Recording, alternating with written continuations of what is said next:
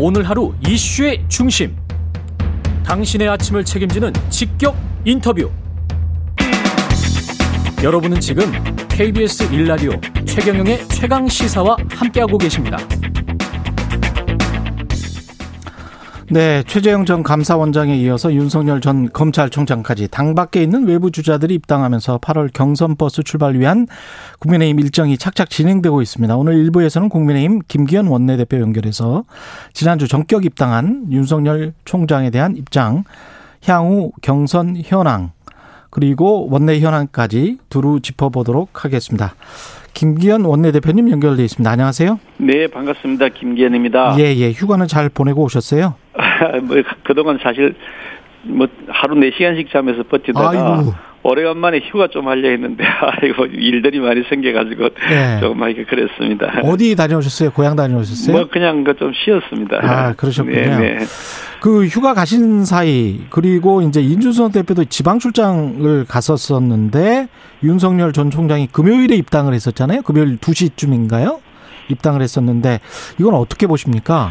어뭐 저도 뭐 사실 뉴스를 보고서 알았습니다만은 어, 좀 어색한 장면이었다는 생각을 하고요. 어색한 장면이 사전에 협의를 했으면 더 좋았을 것 같다는 생각을 하는데, 예. 뭐 무슨 내부 사정이 있었긴 하겠지만 그렇다 하더라도 조금 아쉬운 측면이 있고요. 예. 어떻든 하여간 저희 당으로서는 반갑고 환영할 일이다.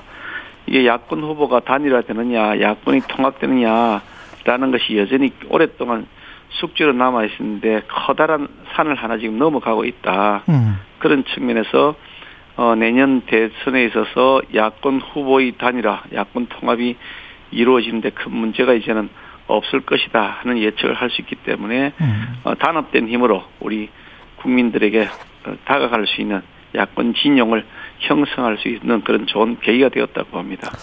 그 지난번 제 인터뷰에서 신지호 전 의원 윤석열 캠프의 정부 실장입니다. 이 부분 같은 경우는 이제 전적으로 개인 결정이었다는 거예요. 시기나 뭐 이런 것들은.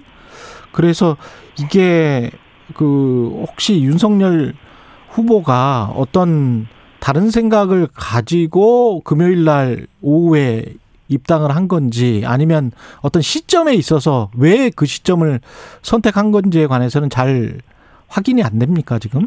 어 글쎄 뭐 제가 들은 설명으로는 8월 2일, 2일 날 예. 입당을 하기로 사진에 얘기가 돼 있었는데 예. 그게 이제 일부 그 언론에서 그걸 보도를 하면서 아. 그럴 것 같으면 빨리 앞당기자 기왕에 예. 그렇게 뭐 그 사전에 정보가 보도가 된 마당에 미룰 이유가 없지 않느냐라고 판단했다고 이해를 하고 있고요. 뭐 그 시점이 뭐래 중요한 건 아니기 때문에 중요한 건 아니다. 예. 예. 예. 어제 그 상견례도 하셨고 그랬는데 그 어떠셨습니까? 음, 그 이전에 상견례 하기 전에도 윤석열 총장과 둘이서 만나서 한 1시간 반쯤 얘기를 나눈 적도 있었고요. 자신의 속내도 많이 얘기를 들었고 또 저희도 저도 가지고 있는 우리 당의 입장을 여러 차례 상세하게 설명도 했고 하기 때문에 네. 서로의 생각의 많은 부분들에서 공, 공통점을 찾을 수 있었, 있었던 상황이었고요. 단순하게 뭐 입당에는 절차, 형식 절차를 거친 것에 불과한 것이기 때문에 어제 입당했다, 뭐 어떻게 상견례했다 이런 것은 하나의 절차다 그렇게 이해하시면 좋을 것 같습니다. 그리고 지금 최근에 특히 이제 7월 중순쯤에 한 매경 인터뷰나 이런 것들을 보면 1 시간짜리 꽤 긴 인터뷰였거든요. 이걸 보면 어 국민의힘 내부로 봐도 그 상당히 우파 쪽 발언을 많이 했어요. 윤석열 후보가. 이게 중도 확장 전략, 당의 중도 확장 전략과는 약간의 좀 차이가 있는 것 아닌가 이렇게 보는 시각도 있던데 어떻게 보십니까? 어, 우리 당에 있는 그 각 의원들이나 후보들의 스펙트럼이 좀 다양합니다. 예. 어, 방금 말씀하신 우파 쪽에 많이 이렇게 강한 의지를 가진 분도 계시고요. 예. 또 그보다는 또 중도 좌파까지 아우를 아우르는 그런 어, 입장을 가진 분도 계시고 저희 당은 중도 좌파, 중도 우파 그리고 어, 우파까지 다 아우르고 있는 그런 스펙트럼이기 때문에 음. 윤 총장 한 분 때문에 뭐 어떻게 뭐 당의 외연이 확장되고 축소되고 뭐 그런 일은 아니라고 저는 생각합니다. 근데 그게 이제 당은 상관없겠지만 아무래도 이제 대통령 후보로 나서고 지지율도 지금 굉장히 높지 않습니까? 지금 당장 봐서는 뭐 전체로도 1인데 그런 측면에서 봤을 때는 어 그리고 이준석 대표가 이제까지 강조했던 것들도 이제 중도 확장 전략이었단 말이죠. 그것과는 약간 좀 배치되는 거 아닌가 그런 생각입니다. 저희 당은 지금 뭐 어떤 후보하고 상관없이 중도 쪽으로 확장하기 위한 노력을 계속해 나가고 있고 저도 예. 뭐그 우리 그 정당 대표 연설을 국회에서 하면서 가치, 세대, 지역, 계층 이런 가세 지계를 확장해 나가는 전략을 앞으로도 계속해 나가겠다고 공식 천명하게 되었습니다. 예. 실제로 뭐 저희들이 가치를 지향하는 가치 면에 있어서도 예전보다 훨씬 더 중도 쪽으로 많이 어, 기울어져 있는 여러 가지 정강 정책들도 이미 다 발표하고 실천하고 있고요. 예. 세대 확장에 있어서도 우리가 20대, 30대를 향해서 많은 지지층 확보하기 노력을 해왔고 또 그것이 실제로 성과가 나타나고 있는 것이 지난 4.7 재보궐선거에서도 보여졌고요. 그렇죠. 지역적으로 예. 보더라도 뭐 지금 우리 취약계층에 대해서 많은 애정을 저희들이 쏟고 있는 것이 현실적으로 통계 수치로 나타나고 있지 않습니까? 예. 이처럼 저희들이 가세 지계를 확정하기 위한 노력을 계속하고 있는 그런 마당에 여러 후보들이 함께 와서 저희들이 우리 당이 만들어 놓은 국민의힘이라는 당이 만들어 놓은 이 플라자, 이 광장에서 서로 이제 경쟁을 벌이는 것이기 때문에 어떤 특정 후보 한 사람 때문에 이렇다 저렇다 할 일은 아니라고 보고요. 예. 오히려 우리 당에 지금 새로운 인물들이 많이 등장하는 것 자체로서 의미가 있는 것이다. 음. 민주당의 경우 보면 뭐 어, 표현이 조금 그렇긴 합니다만 늘 보이던 얼굴, 뭐 흔히 말하는 그나물의 그밥 뭐 이런 표현이 뭐 적절한지는 모르겠습니다만 예. 이재명, 이낙연, 정세균, 김두관 뭐 이런 분들로 계속해서 지금까지 벌써 1년, 2년 뭐 세월 동안 계속 해왔지 않습니까? 그런데 비해서 우리 당에는 이번에 새로 입당한 뭐 윤석열, 최재형 어, 후보를 비롯해서 우리 당 내부에서도 새로운 인물들, 뭐 윤희숙 이런 분들도 어, 국민들 관심을 끌고 있고요. 하태경 의원 같은 경우도 그런 관심을 끌고 있고 많은 분들이 지금 새롭게 등장하면서 new face가 나타나고 있다. 음. 그런 측면의 전체적 역동성을 보고서 평가하는 것이지 어떤 특정 후보 한 사람을 두고서 우리 당을 평가하지 않, 하지는 않을 것이다. 저는 그렇게 판단합니다. 그 어제 당 초선 모임인 어, 명불허전 보수다 강연에서 윤석열 후보는 페미니즘을 저출산의 원인의 하나로 지금 꼽아 버렸어요. 이거는 그러니까 얼마 전에 글을 보니 페미니즘이 너무 정치적으로 악용돼 남녀 간 건전한 교제 같은 것도 정서적으로 막는다는 이야기도 있다. 이렇게 이야기를 했거든요. 근데 이게 페미니즘도 건강한 페미니즘이어야지 선거나 집권 연장하는데 악용돼서는 안 된다. 이 발언은 어떻게 우리가 해석을 해야 될까요? 글쎄 제가 뭐 윤석열 캠프의 대변인이 아닌 마당이기 때문에 어떤 특정 우리 당이 윤석열 후보만 있는 것이 아, 아니고 그렇습니다. 많은 후보들이 있는데 특정 후보에 대해서 제가 뭐 설명을 하고 그 성대를 알지도 못하면서 정치 평론가처럼 아, 그렇습니다. 그렇게 말씀드릴 수 있는 거 아, 아니지 않겠습니까? 제가 그러, 원내대표의 직책을 맡아 있기 때문에 그러시네요. 어떤 후보에 대해서 가타부타 말씀드리는 것은 예. 예, 적절하지는 않은 것 같습니다. 죄송합니다. 제가 전체적으로 보면 예. 정치적 그런 커멘트를 하는 데 있어서 예. 아직 그 이 정치권에 입문한 지 얼마 되지 않다 보니까 음. 조금 이 생경한 표현이 있을 수 있다 이런 측면에서 이해하면 되는 것이고 그 예. 진심을 봐야 되는 것이지 뭐 하나하나 문구를 가지고 볼 일은 아니다 그렇게 생각을 합니다. 뭐 지지율이 워낙 높고 국민적 관심사가 높기 때문에 계속 이제 질문을 드리는 건데 또 원내대표로서는 또 약간 좀 언짢으실 수도 있을 것 같네요. 아, 그런데 예. 다른 후보들도 다 계시는데. 그렇죠, 그렇죠. 어떤 특정 후보를 제가 계속 예. 뭐 이렇게 하기에는 좀 그렇지 않습니까? 그렇죠. 예. 어떻습니까? 그 국민의힘 대선 버스가 출발을 이제 그냥 할 것 같습니다. 윤석열 후보가 들어왔고 그렇게 되면 예비 검증단을 꾸리자는 이야기가 지금 나왔어요. 그 예비 후보에 대한 그 검증단에 대한 그 논의를 하고 있는데요. 예.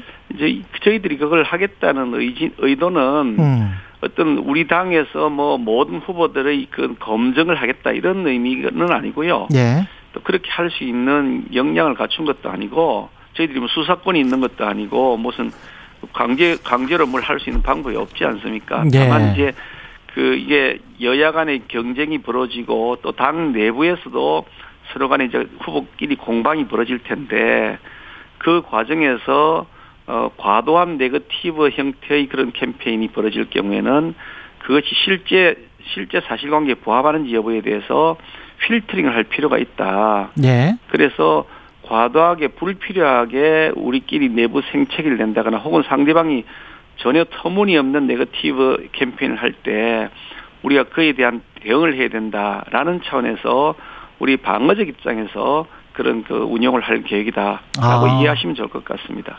미리 이렇게 공격적으로 하는 게 아니고 방어적 입장에서 한다라는 말씀이시죠? 후보에 대해서 예. 뭐 A 후보, B 후보에 대해서 그 검증을 하고 C 후보는 검증 안 하면 이렇게 할 수는 없지 않겠습니까? 그러네요. 예. 예, 예. 알겠습니다. 그리고 국민의당과의 합당은 있지 않습니까? 이번 주까지가 시한이다. 라는 식으로 이제 이준석 대표가 최후 통첩을 했는데 같은 의견이신 거죠?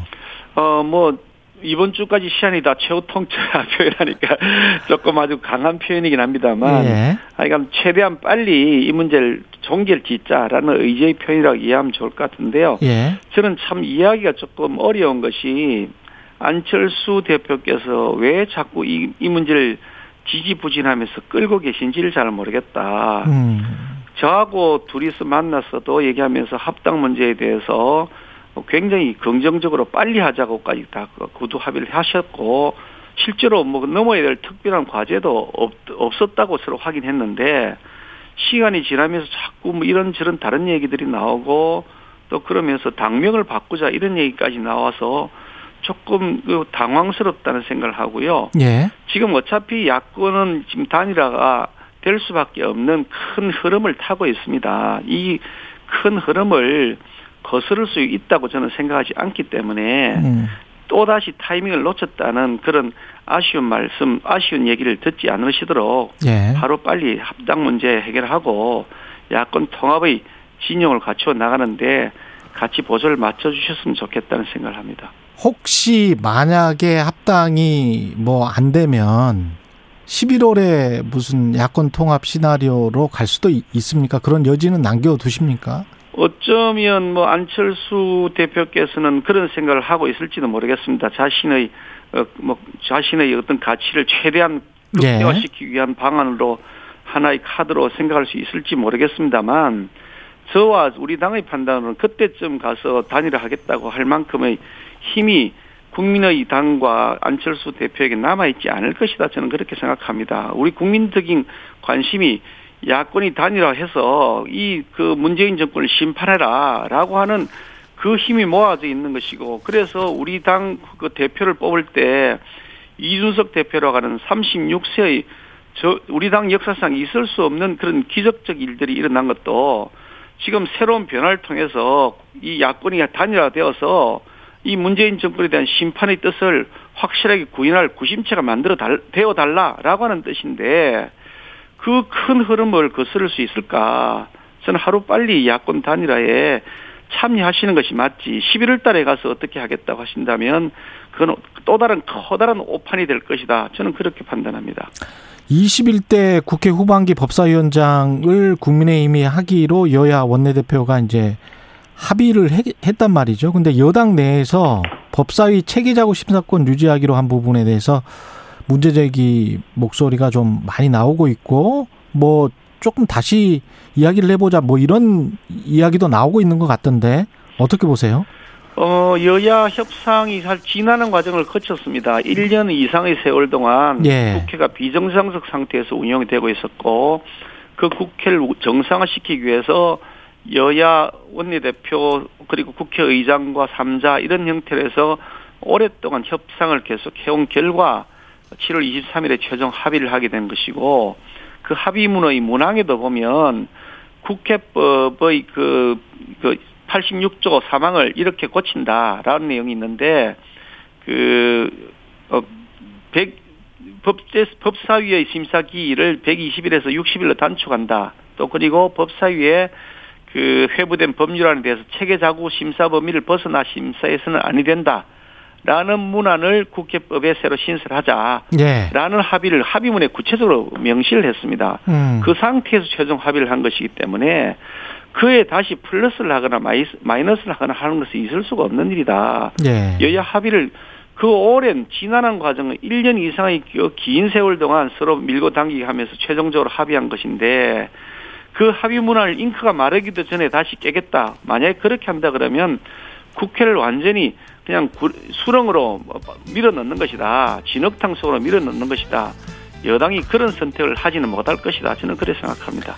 네, 여기까지 듣겠습니다. 말씀 감사하고요. 네, 고맙습니다. 네, 김기현 국민의힘 원내대표였습니다. 고맙습니다. KBS 라디오 최근의 최강시사 1부는 여기까지입니다.